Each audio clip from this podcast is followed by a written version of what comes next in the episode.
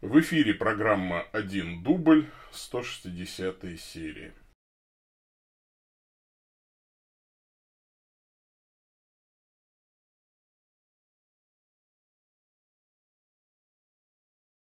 Во имя Отца и Сына и Святого Духа. Аминь. Всемогущий Вечный Боже, помоги нам всегда благоговейно исполнять Твою волю и с чистым сердцем служить Твоему величию через Господа нашего Иисуса Христа, Твоего Сына, который с Тобою живет и царствует в единстве Святого Духа, Бог во веки веков. Аминь. Аминь. Ну, э, значит, что здесь происходит-то? Во-первых, здравствуйте. Здравствуйте, мои дорогие ютубо-зрители, здравствуйте, мои дорогие подкаста-слушатели. С вами я, Павел Бегичев, старокатолический митрополит церковной провинции Святого Михаила Архангела. И это 160-я серия программы «Один дубль», ответы на вопросы, ответы пастыря. Я уж сам забыл, как их переименовал. А, вот тут написано ответ священника, митрополит Павел Бегичев. ДАС. Я отвечаю на вопросы, которые пришли на почту. Вот здесь вот адрес, вопрос один дубль э, через точки все это дело gmail.com. Там же, соответственно, QR-код для пожертвований. Можно вот на boosty.to слэш Бегичев подписаться. А, на ежемесячные пожертвования на развитие нашего служения. Вот. Отвечаю на ваши вопросы, присланные на почту в первую очередь. Ну и в том порядке, как они были присланы. Поэтому, если вы хотите, чтобы на ваш вопрос я отвечал первым, ну, чтобы ваш вопрос первым шел, то есть смысл пораньше письмо присылать. Писем сегодня пришло, так это, немало, достаточно. Поэтому, не откладывая дело в долгий ящик, начнем, пожалуй. Э, Дас. Ну, а потом, кстати, да, после того, как мы на вопросы в письмах ответим, то мы уже будем отвечать на вопросы в чате. Во, второй дизлайк. Ты смотри-ка, что, какая э, красота-то пришла. Так, приветствую вас, ваше высокопреосвященство, владыка Павел. А меня интересует, а это Александр Отрадных интересуется, кстати. Меня интересует ваше мнение о заявлении Джона МакАртура в связи с запретом властям собираться вместе из-за коронавируса. Многие братья-баптисты в России используют его, чтобы оправдать свое пренебрежение к распространению вируса – но, по-моему, в этом заявлении некоторая крайность. Я считаю, что церковь в этом вопросе должна сотрудничать с государством и содействовать защитным мерам. Что вы думаете об этом? Вот ссылка на заявление. Да, я читал его еще в первую волну коронавируса, это заявление вышло. Вот, я не помню, в мае или в апреле оно вышло, но э, я прочел и подумал, что, ну вот я солидарен как-то с вами, Александр. По-моему, это too much, как сейчас молодежь говорит. По-моему, это уж слишком, как говорили в моем поколении. Э, и я объясню, в чем дело. Потому что, вот, по сути, формально ведь не придерешься. Формально там все правильно – Государство не имеет права вмешиваться в жизнь церкви, не имеет права диктовать церкви, как ей верить, как проводить богослужение и так далее. Это наше внутреннее дело. Ну вот, поэтому дайте нам самим решать. И э, я не знаю, дело в том, что в США, особенно там в Калифорнии, в Лос-Анджелесе, наверное, были какие-то более жесткие локдауны, там закрывали церкви и так далее. А МакАртур говорил, нет, дайте нам самим закрыть церкви, не вы их закрывайте. То есть дайте нам посотрудничать. Ну вот, если э, здесь была бы такая интенция, дайте нам вот посотрудничать с вами, мы сами все организуем, сами, так сказать, там все сделаем э, с точки зрения санитарно-эпидемиологической. Ну, это было бы понятно, да и то, вот тон, конечно, хамский Э, вот такой несколько э, вот вызывающий в стиле «А баба Яга против», вот, а вы гады, вот вы нам не даете. Мне кажется, что вообще э, к власти надо бы уважительнее обращаться. При этом, что по тону, конечно, документ очень уважительный.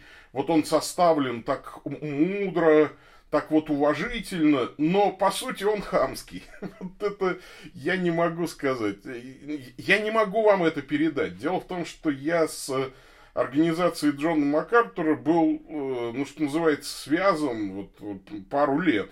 А, и я очень хорошо этот тон знаю, который абсолютно вежлив по форме абсолютно хамский по сути, что называется.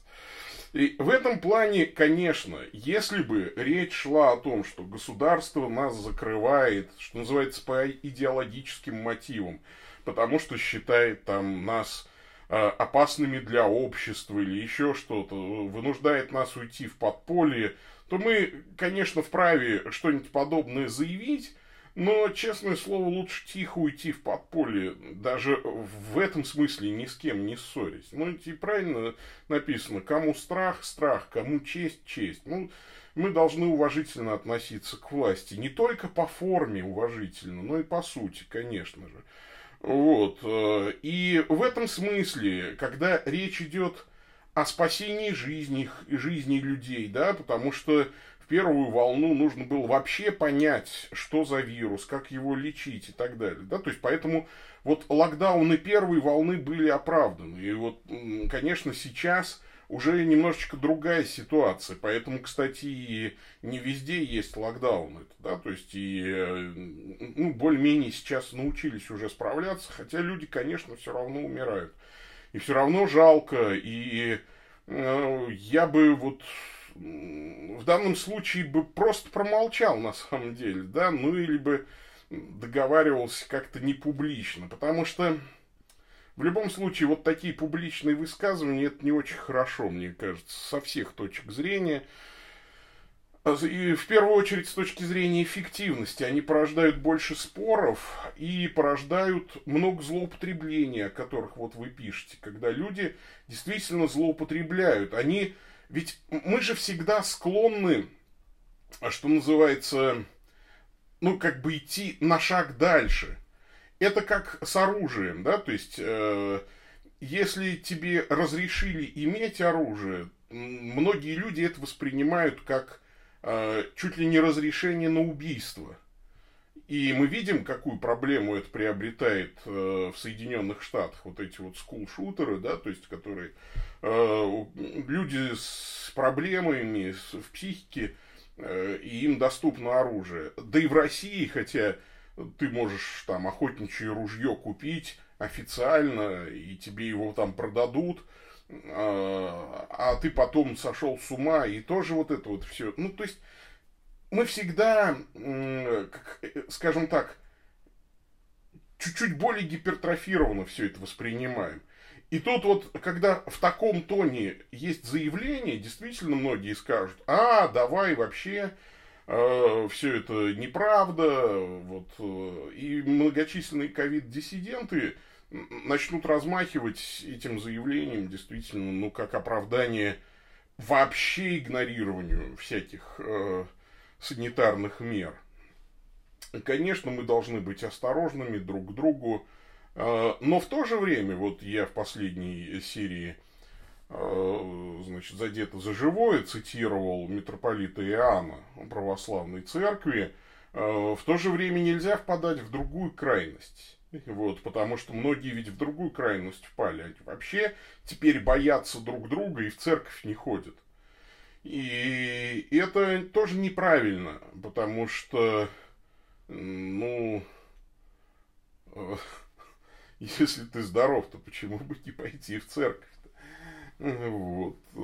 И тут я вот совершенно таких вещей не понимаю. Ну, то есть, как бы это такое вот официальная отмазка теперь появилась. А вот коронавирус мы все боимся. Че бояться-то? Не надо бояться. Если ну, то есть, если ты заболел, сиди дома, лечись. Ну, даже, допустим, ты пообщался с больным, ну, перестрахуйся. Посиди, э, значит, 14 дней. Э, вот. Э, чувствуешь недомогание, ну, полечись. Заболела, полечитесь, как это там, да, то есть вот, ну, слушайте, ну, как обычно-то мы всегда жили, но, э, ну, теперь-то что, ну, такая вот ситуация. Я прекрасно понимаю, что всех может коснуться, и меня, и кого угодно, но друг друга бояться теперь, мне кажется, это совершенно излишне. Бояться надо Бога. Пойдем дальше. Э, Что-то не, какой-то непроизносимый ник у человека. Сейчас. Грзе, Горзклер. Что-то. Ну, в общем, вот какая-то такая. В общем, такой вот э, человек, аноним, будем считать, пишет нам, да. Здравствуйте, Ваше Высокопреосвященство. Я протестантский пастор, зовут Григорий. А, извините, я просто инстинктивно смотрю вниз в подпись, а потом, не находя подписи, смотрю в адрес. А тут в середине письма человек представился. Э, здравствуйте, Григорий. К сожалению, меня в семинарии так и не научили нормально пользоваться колорадкой. Подскажите мне неразумному, куда должен смотреть изгиб, вниз или вверх? Да вы меня насмешили, Григорий. Ну, я вспомнил, да, как меня в протестантской семинарии не учили пользоваться кадилом. Да, и ну, я как-то сразу представил такой вот э, э, мини-курс, значит, как пользоваться колорадкой. Ну, значит, э, всего 8 академических часов. Ну, слушайте, здесь не нужен никакой курс. Вот э, колорадка или воротничок реверенда. Ну, смотрите, это же просто логика. Изгиб для чего нужен? Вот такой вот изгиб. Э, для того, чтобы когда вы, ну, то есть вот, ну, шею, на, на шею вот это надеваете, чтобы оно было ровненько. То есть это изгиб-то небольшой, он вот э, как раз и нужен для того, чтобы в проекции это было, ну, как-то ровненько. Естественно, изгибом вниз, ну, то есть это дело нужно делать. Так, вот кто-то мне позвонил. Интересно, сбросилась ли трансляция. Надо отключать телефон.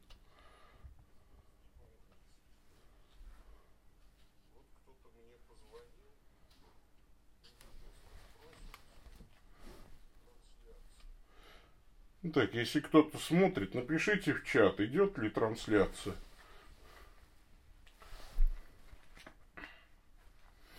Вот, потому что, да, это надо отключать телефон. Значит, да, отключил. Ага, спасибо, Макс, спасибо, дорогой. В общем, вниз, колорадку вниз, да. Угу. Хорошо. Пойдем дальше.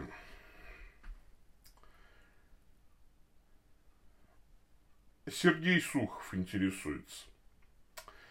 Э, да, это отец Сергей из Тольятти, мой хороший друг. Э, Владык, добрый день, дорогой. Вопрос следующий. В связи с тем, что у вас произошла некая трансформация мышления с переходом от неопротестантского богословия православному, произошло ли изменение в понимании эсхатологии – как я понимаю, консенсус Патрум в этом вопросе исключает понимание Израиля в последнее время как народа, с которым будут происходить некие события, так как Израиль это церковь. Произошла ли у вас переоценка этого вопроса? Спасибо. Нет, дорогой отче, это не консенсус Патрум, это мейнстрим. А, вот. Э, и даже хилиазм, хотя некоторые э, спешат говорить о том, что церковь осудила хилиазм, на самом деле хилиазм никогда осужден не был. Э, была осуждена ересь о том, что царству Христа придет конец, да, и была осуждена, э, ну, собственно, вот только эта ересь. А то, что будет тысячелетнее царство Христа для Израиля, об этом писали довольно многие э, отцы церкви, и достаточно открыть э, статью в Википедии, чтобы посмотреть на список этих отцов.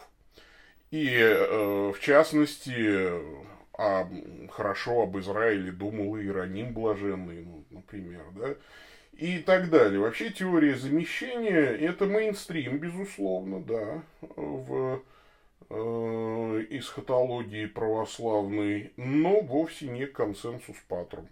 Поэтому здесь я вообще должен вам сказать, что я всегда верил э, в то, что имеет силу догмата. Э, вот. А во всем остальном, э, так сказать, ну, у нас э, есть и могут быть раз, разномыслия. Что имеет силу догмата из эсхатологических вопросов? Это, безусловно, второе пришествие Христа, это воскресение мертвых, это последний суд, это э, вечность, вечное блаженство спасенных и вечное мучение погибших людей. Вот это имеет силу догмата. Вот. А все остальное, частности, о которых мы можем рассуждать, можем немножечко даже спорить, э, но должны руководствоваться принципом «поживем, увидим». Вот. Идем дальше. Александр Шугуров интересуется. Э, здравствуйте, Владык Павел. Э, сегодняшнее общество очень глобализировано. глобализовано. Старые понятия родной земли, своего народа, передавшихся традиций сильно стираются. Люди очень мобильны. Завтра я могу сорваться с насиженного места и уехать за 3-9 земель, например, на работу или даже больше – в свете этого не дает покоя вопрос христианского понимания Родины, той самой, которая из большой буквы. Где заканчивается мой христианский долг к Родине и где начинается моя христианская свобода в духе наследовать землю и владычествовать над ней? Или все-таки где родился, там и пригодился? К чему больше склоняется Священное Писание? Священное Писание, безусловно, учит нас, что наше жительство на небесах, что на земле мы странники и пришельцы – при этом мы понимаем, что от Бога Отца именуется всякое Отечество на небесах и на земле.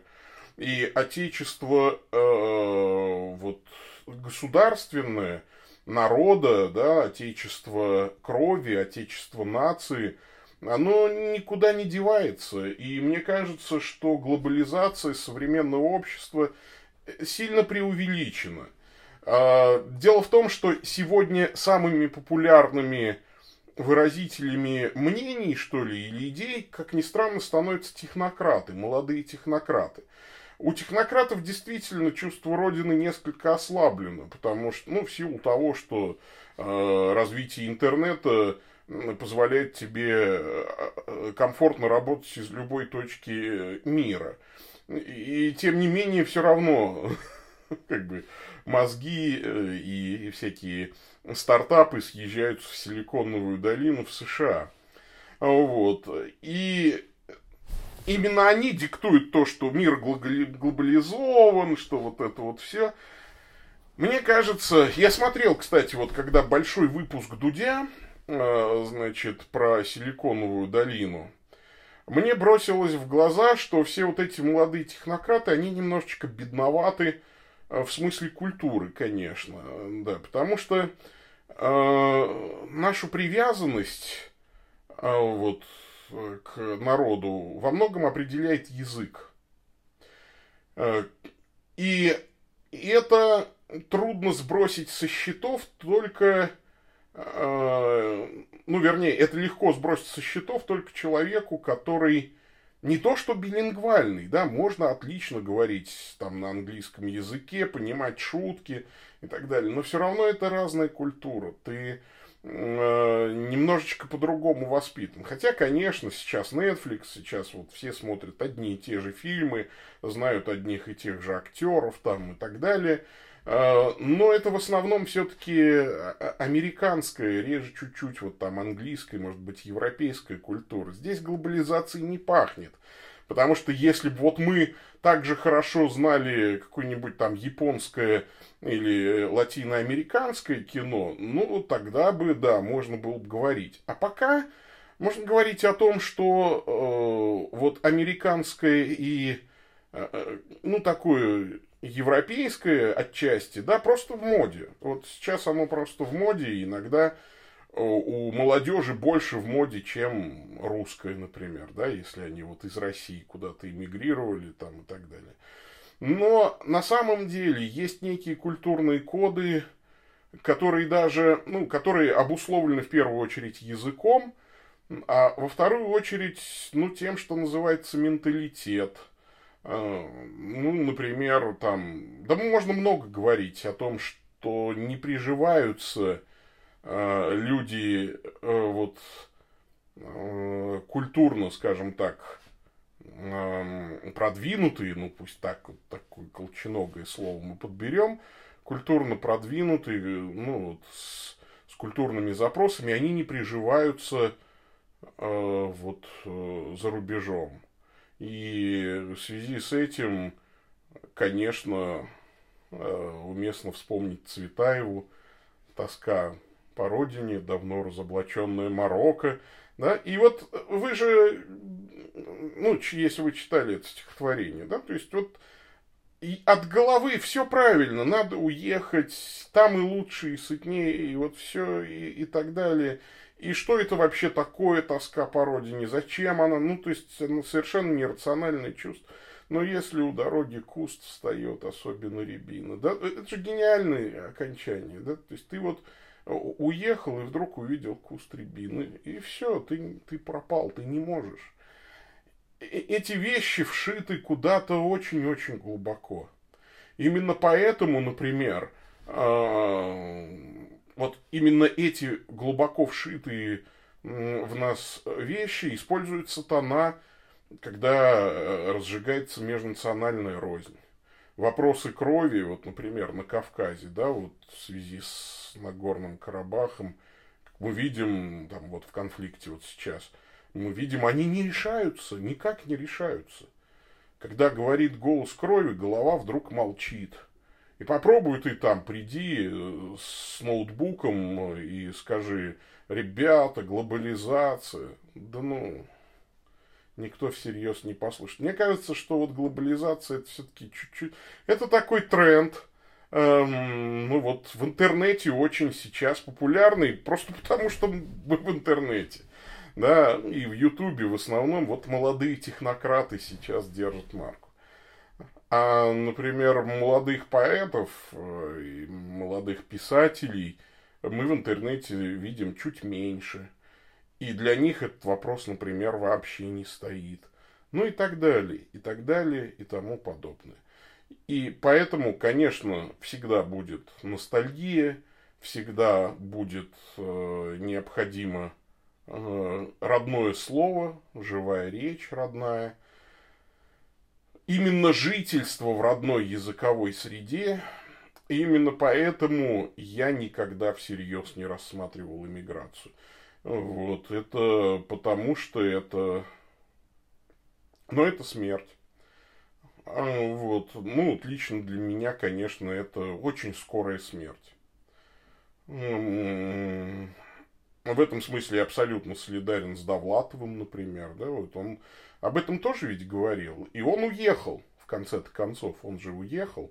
И в конце концов довольно быстро умер в Америке.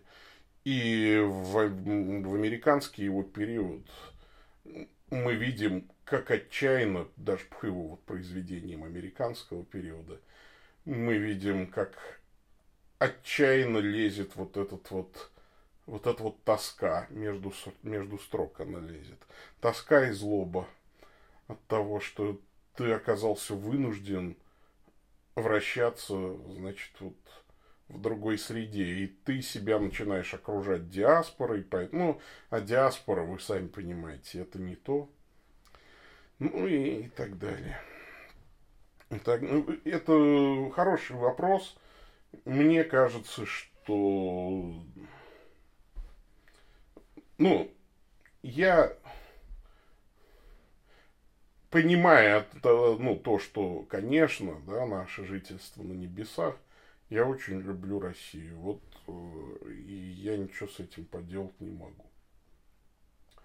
Потому что в эмиграции, конечно, ну, то есть, конечно, приятно жить в Италии в домике у моря, но я знаю, что я там умру, поэтому я, например, всегда говорил, что было бы, может быть, и неплохо умирать тут, умереть туда уехать, да. То есть вот за пару недель до смерти, да, приехать и умереть. А что жить там нельзя, конечно. Не знаю, я бы нигде за границей не смог. А значит, Александр Журин вот пишет. Павел, добрый день. Не так давно я стал частью 12-шаговой анонимной программы сообщества анонимных переедающих. В связи с этим есть пару вопросов. Первый. Как вы относитесь к 12-шаговым анонимным сообществам, а точнее к их пониманию высшей силы и членству христиан в анонимных сообществах? Второй, как победить неконтролируемое потребление пищи, когда ешь больше, чем необходимо организму, и своей силы воли не хватает, чтобы остановиться. С уважением, Александр Журин. Э, дорогой Александр Журин, то, что вы стали частью 12-шаговой анонимной программы сообщества анонимных передающих, да, конечно, неплохо. Да, и в этом смысле я как бы ваш коллега, только я не анонимный переедающий, вы можете подписаться любым именем, а я вот э, абсолютно деанонимированный переедающий в данном случае. Э, вот. И несмотря на некоторое наше с вами родство в этом вопросе, это никак не дает вам права хамить. Значит, хамство здесь, во-первых, в обращении – Э, в церковном дискурсе обращаться ко мне по имени, это хамство. Пожалуйста, больше так не делайте.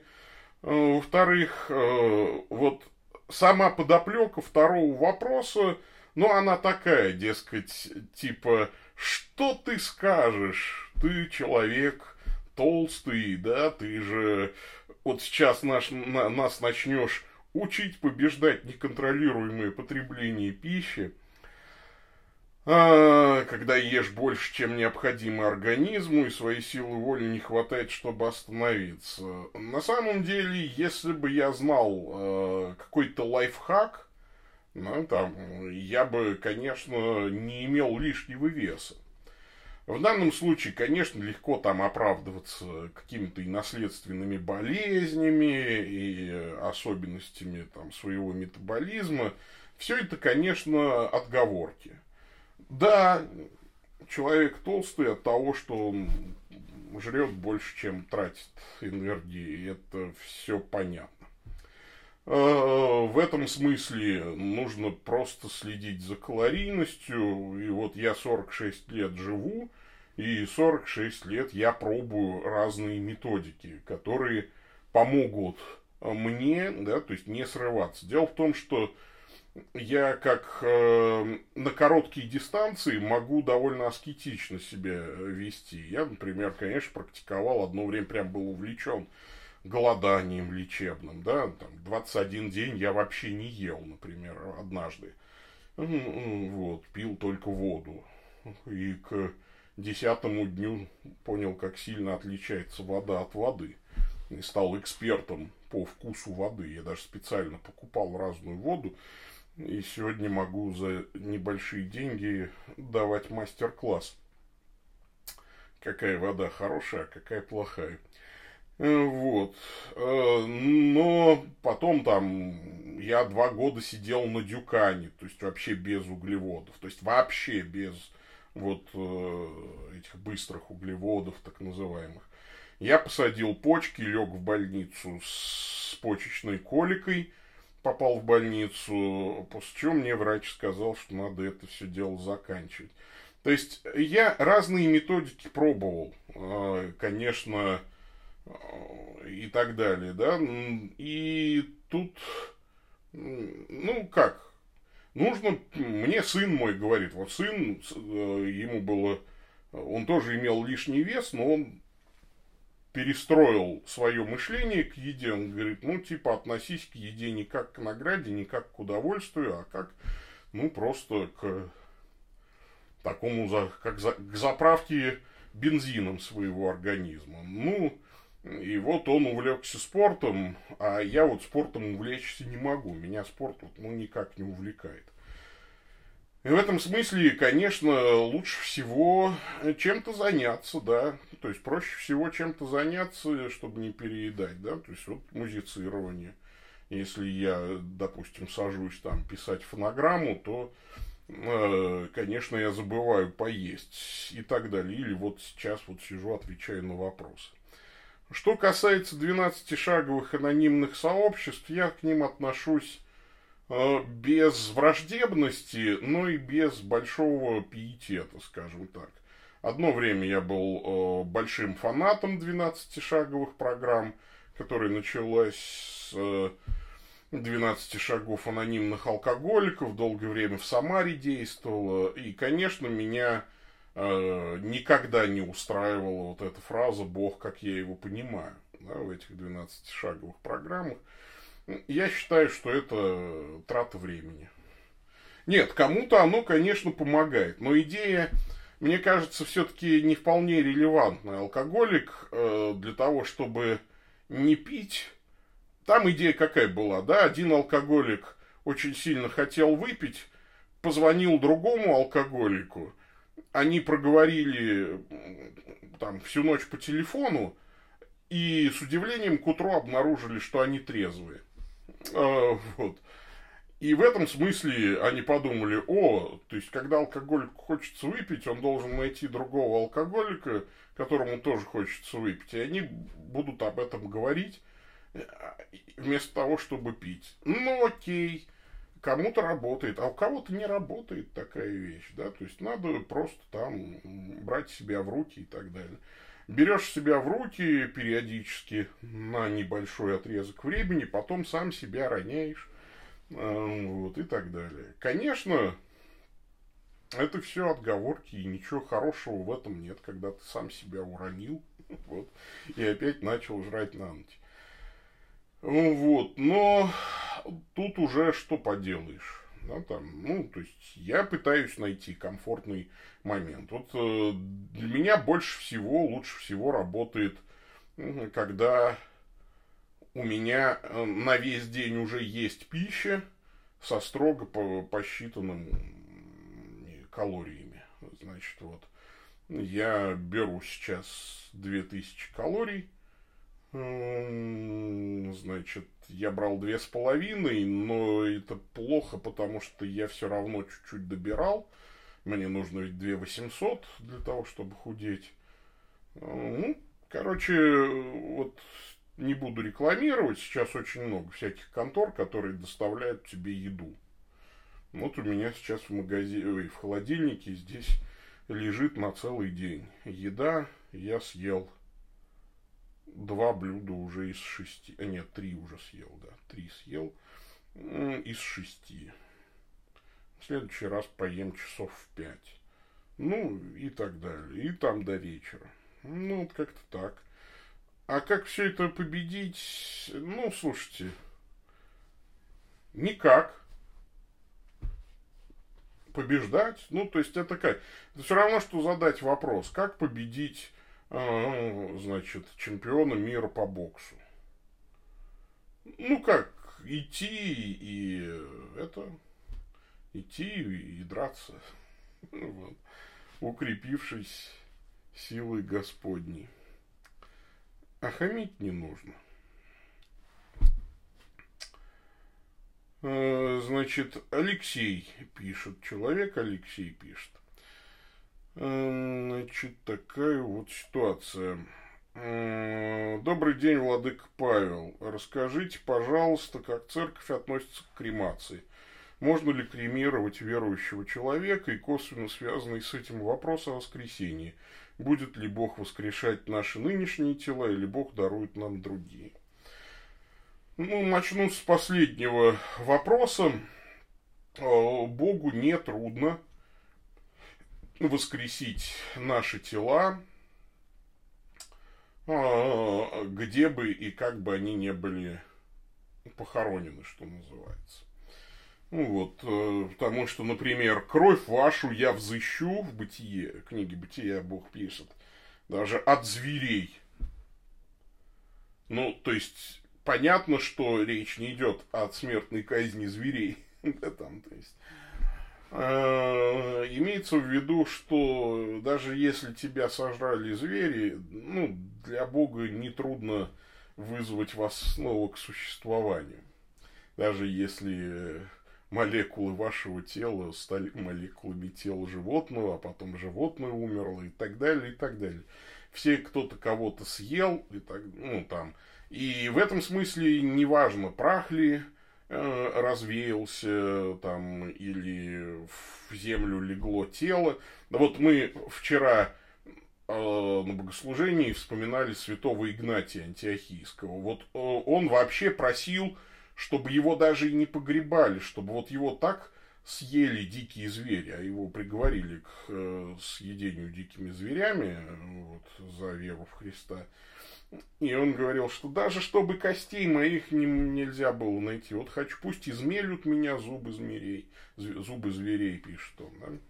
Это интересный э, вопрос. Да? Он не просил о такой о таком погребении чинном и так далее. Это мы, вот э, другое дело, мы, оставшиеся в живых, там, погребая человека, оказываем ему, его телу некое почтение. Но Богу нетрудно будет воскресить, поэтому я, честно, за кремацию, вот э, меня, в частности, не могу давать советы никому, меня, пожалуйста, сожгите когда я умру, во-первых, и легче нести будет, и меньше места займет, дешевле просто, это просто дешевле даже, да. Ну вот. Поэтому сождите прах, э, можно куда-нибудь там зарыть, э, что там по закону положено, как там вот. А будет ли Бог воскрешать наши нынешние тела? Ну, конечно. Сеется тело душевное, восстает тело духовное. Сеется в тлении, восстает в нетлении. То есть вот наше тело сеется, оно восстает. Но восставшее, воскрешенное тело будет отличаться от нынешнего тела, как колос отличается от зерна. Вот, наше тело подобно зерну и так далее. Да? Ну, то есть, а потом оно восстает, как колос из земли, и совершенно другое, да, вроде бы. И звезда от звезды разнится в славе, и у каждого из нас будет своя слава в данном случае. И тут э, мы должны помнить, что Иов, например, говорил, мои глаза, не глаза другого узрят его, да, он восстановит из праха распадающуюся кожу мою, и я во плоти моей узрю Бога. Это будет наше, это будут наши тела, конечно, они будут воскрешены, и об этом Э, достаточно прочитать в точном изложении православной веры у святого Иоанна Дамаскина. По-моему, как раз последняя глава, она о воскресении. Вот такая ситуация. Фома Илларионов интересуется. Приветствую вас, ваше высокопреосвященство. Первое. Как вы считаете, домашний бюджет должен быть общий или раздельный? Может жена работать и мужу деньги не отдавать, а настаивать, чтобы он тоже работал и содержал семью. Вопрос не мой. Хорошо, что вы предупредили. Значит, смотрите, жене глава муж, мужу глава Христос, Христу глава Бог. Если муж глава в семье, то ему, ну, в христианской семье, именно муж должен решать финансовые вопросы в конечном итоге и вопросы обеспечения семьи. Вот. Э, муж отвечает за то, чтобы семья была обеспечена. И муж принимает окончательное решение. Конечно, советуясь с женой, не единолично, послушав все, взвесив все за и против, но последнее слово за ним, и он должен работать и содержать семью. Может ли жена работать и мужу деньги не отдавать, то есть вопреки его воле, что ли? Нет, конечно. То есть э, должен быть семейный совет в самом начале, еще до брака эти вопросы, кстати, проговариваются как вы будете э, семейный бюджет э, составлять и тратить. Э, понятно, что в течение жизни могут быть разного рода корректировки, но так или иначе обо всем этом договариваются еще до брака, чтобы не было неприятных сюрпризов. Мужу здесь принадлежит А. Первенство ответственности. Жена может и не обеспечивать семью, значит, а муж должен обеспечивать семью. При этом, если муж принимает решение, что, например, да, все деньги мы кладем там в общую копилочку, значит, так и должно быть. Если э, муж принимает другое решение, э, значит, может быть по-другому. Но так или иначе, муж за все отвечает, и, естественно, тогда ему нужно предоставить и право решать, если уж он за все отвечает. Вот, есть, ну, ну, то есть, отвечая на конкретный вопрос, если муж позволяет жене работать и иметь свои собственные деньги, хорошо, если не позволяет, например, он видит, что для семьи это хуже, например, там дети остались без родителей, там, или еще что-то, муж вправе запретить жене э, там работать. А если ситуация изменилась, например, там дети выросли, ну что ж, тогда можно и работать, и, конечно, если жена работает, она э, и опять же муж решает, сколько денег э, там есть у жены там, и так далее. То есть вот э, так, такая вот ситуация. И как вообще это должно быть. Мне кажется, что если муж любящий, муж не должен быть здесь деспотом, муж очень хорошо должен понимать, что есть ну, простой такой закон. Если вы не тратите деньги на свою жену, то их начнет на вашу жену тратить какой-нибудь другой мужчина. Это тоже надо учитывать, принимая решение. Вот. Такая вот ситуация. Второй вопрос. Как бы вы обозначили проблемы семьи, можно отдельно мужа и жены в 21 веке? Этот вопрос просто попытка осмысления, что вообще происходит. Столько разводов, измен, простите, и такой, ну, такой, такой разврат, такая беда происходит. И как преодолеть эти проблемы, если вы их назовете? Мне кажется, основная проблема – люди не понимают, зачем вступают в брак. Люди вступают в брак для того, чтобы им было лучше – вступать в брак нужно, а, для того, чтобы вместе эффективнее послужить Богу, чем в одиночку. Это всегда нужно иметь в виду, если мы говорим, конечно, о христианском браке.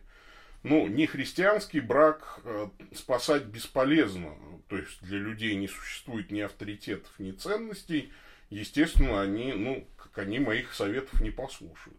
Если речь идет о христианах, то, вступая в брак, вы во-первых, должны понимать, что ваш брак должен быть более эффективным служением Богу, чем ваша одинокая жизнь. Если это не так, то вступать в брак нельзя. Второе, вы, вступая в брак, должны понимать, что вы это делаете не для того, чтобы вам служили, а чтобы вы больше служили. Да? То есть э, это не вас должна сделать жена счастливой, а вы должны сделать счастливой свою жену. И жена то же самое, да, жена должна не ждать, что э, муж ее сделает счастливой, а должна делать счастливым мужа. То есть э, люди должны служить друг другу.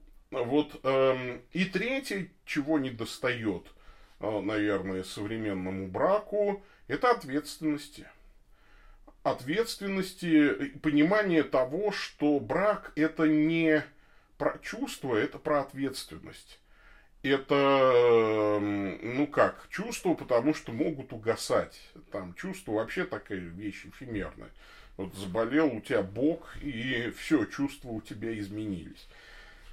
И брак это вот, э, ну как, да, это обязательства, которые вы берете. Это обеты. Обеты это обязательства, это обещания. И э, когда ты берешь на себя там банковские обязательства, ты не можешь сказать, что, знаете, у меня как-то пропали чувства, я вот брал у вас деньги, но я себе как-то иначе это представлял, когда брал эти деньги, а сейчас мне уже их совершенно не хочется вам отдавать. Я был полон решимости отдать вам эти деньги, когда их брал, а сейчас как-то вот мои чувства сильно изменились, и я, ну, я как-то вот решил их не отдавать вам. И, ну, то есть понимание того, что э, не существует слова развод. Не существует, не существует такого понятия. То есть развод это, э, в общем-то, крах всей вашей жизни. Да? То есть это значит, что дальше надо жить безбрачной жизнью если вы не сохранили брака. Ну вот. И только так, ну, вот с такими тремя подходами можно что-то путное построить. Э, третий вопрос. Чьи и какие именно труды из святых вы посоветовали бы почитать вступающим брак, уже вступившим, находящимся в стадии развода? никакие труды в этой ситуации читать не очень нужно. Ну, я говорил, что доктор Добсона можете почитать. Это не святые, да. Э, это не святой. Это вообще протестант, но он такой э, неплохой психолог. Э, хотя несколько либеральненький такой, э, слабо-слабо. Вот. А что касается святых, э, дело в том, что у святых парадигма была немножечко другая. Все-таки для них идеал был безбрачие э, больше, чем да, брак. И в этом смысле там немножечко все так с этой парадигмы, ну, как бы рассматривается. В данном случае я бы вам советовал не, не книжки читать, а э, разговаривать со священниками хорошими которые уже много лет в браке и которые э, могли бы вам что-то просто подсказать. Причем в присутствии жен этих священников. Вот, а в нашем случае такая вот ситуация. Пойдем дальше. Если муж не хочет работать, а жена работать вынуждена, вот интересно, работай на лоботряса. Что значит муж не хочет работать? Это его основная обязанность. Если он не хочет работать, э, значит, э, нужно вызывать его на беседу со священником, значит, нужно, э, чтобы как-то это священник на него воздействовал. Да? Потом вот найдите у отца Олега Стеняева есть интересная история про это, да, как там жена спрашивает, сколько благословишь денег потратить. Ну, да, значит, в магазин. Ну, и в магазин сходить, да, там, благословишь в магазин сходить, благословляешь. Сколько денег благословишь потратить? Ну, столько-то. Ну, вот. Потратила. Что ж ты тут купил? Вот это такое, тут жрать-то нечего. Ну, сколько ты благословил, столько. Вот ну, послушание. Да, то есть ты же не обязан работать в данном случае, да, если муж у тебя лежит на диване и ничего не делает. Э, значит, будем голодать.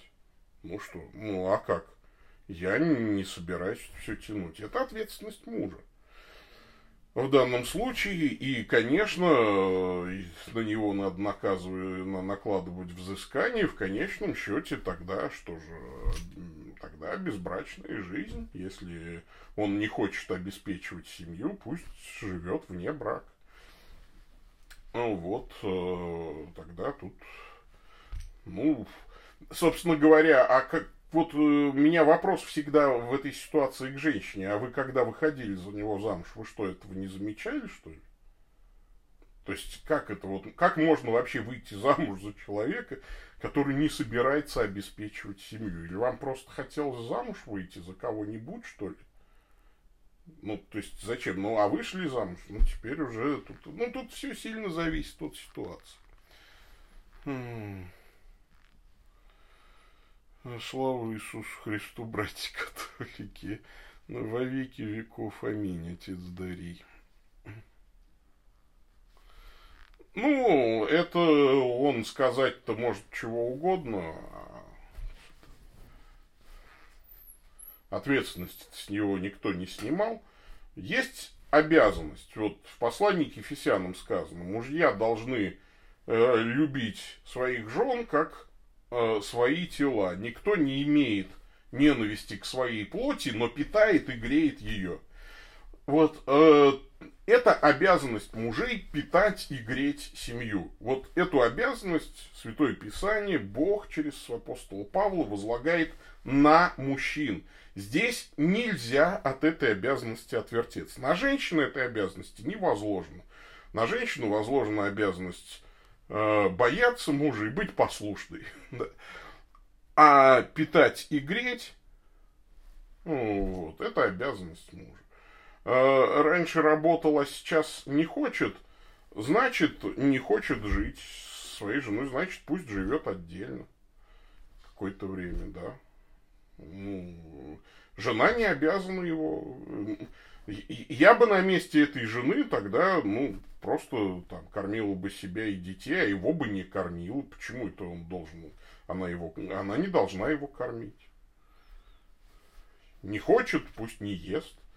Вот это же очень просто в Евангелии написано. А кто не хочет трудиться, тот и не ешь. Все, вот, пожалуйста. Не трудишься, не ешь. Да? Детей он будет в школу водить.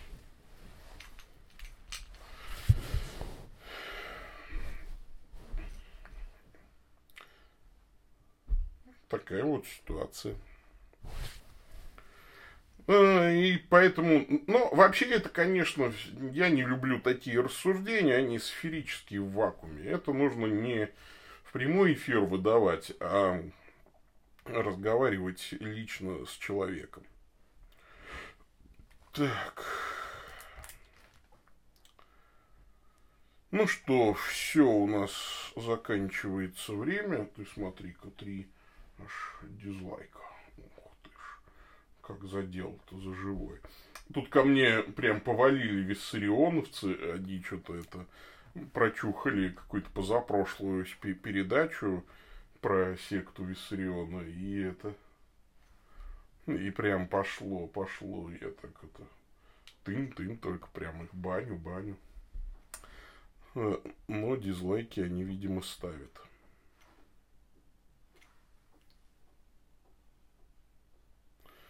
Так, а что это у меня? Что-то пропало.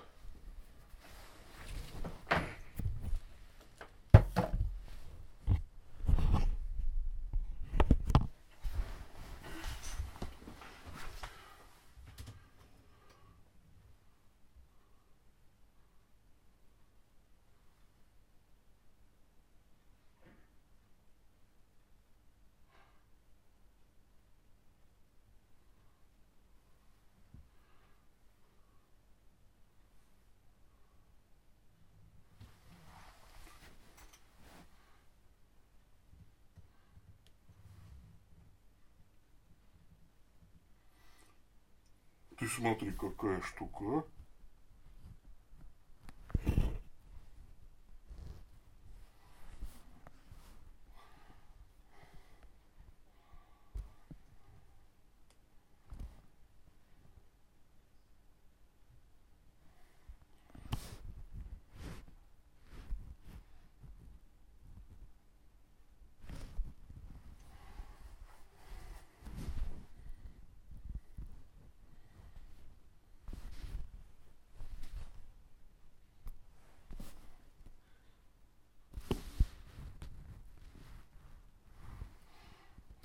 Так.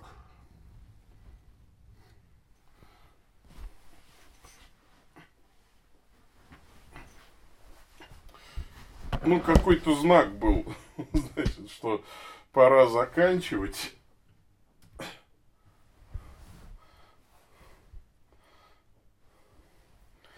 Видимо, да.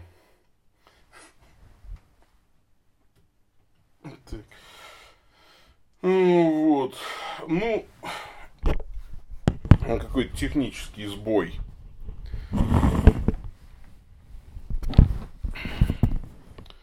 Давайте будем заканчивать, потому что и вопросы кончились. Как-то мы из пустого в порожнее все переливаем. Просто отключилась программа Streamlabs.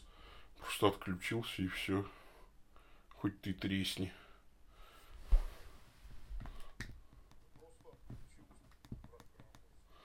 Так, ну, видно, слышно.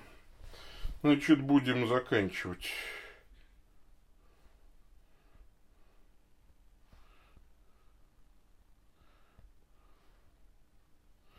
молитвой дневного часа, как всегда, закончим.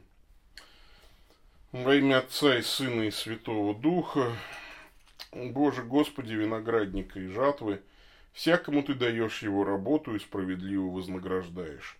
Дай нам терпеливо нести бремя этого дня и без ропота принимать Твою волю через Христа Господа нашего. Аминь.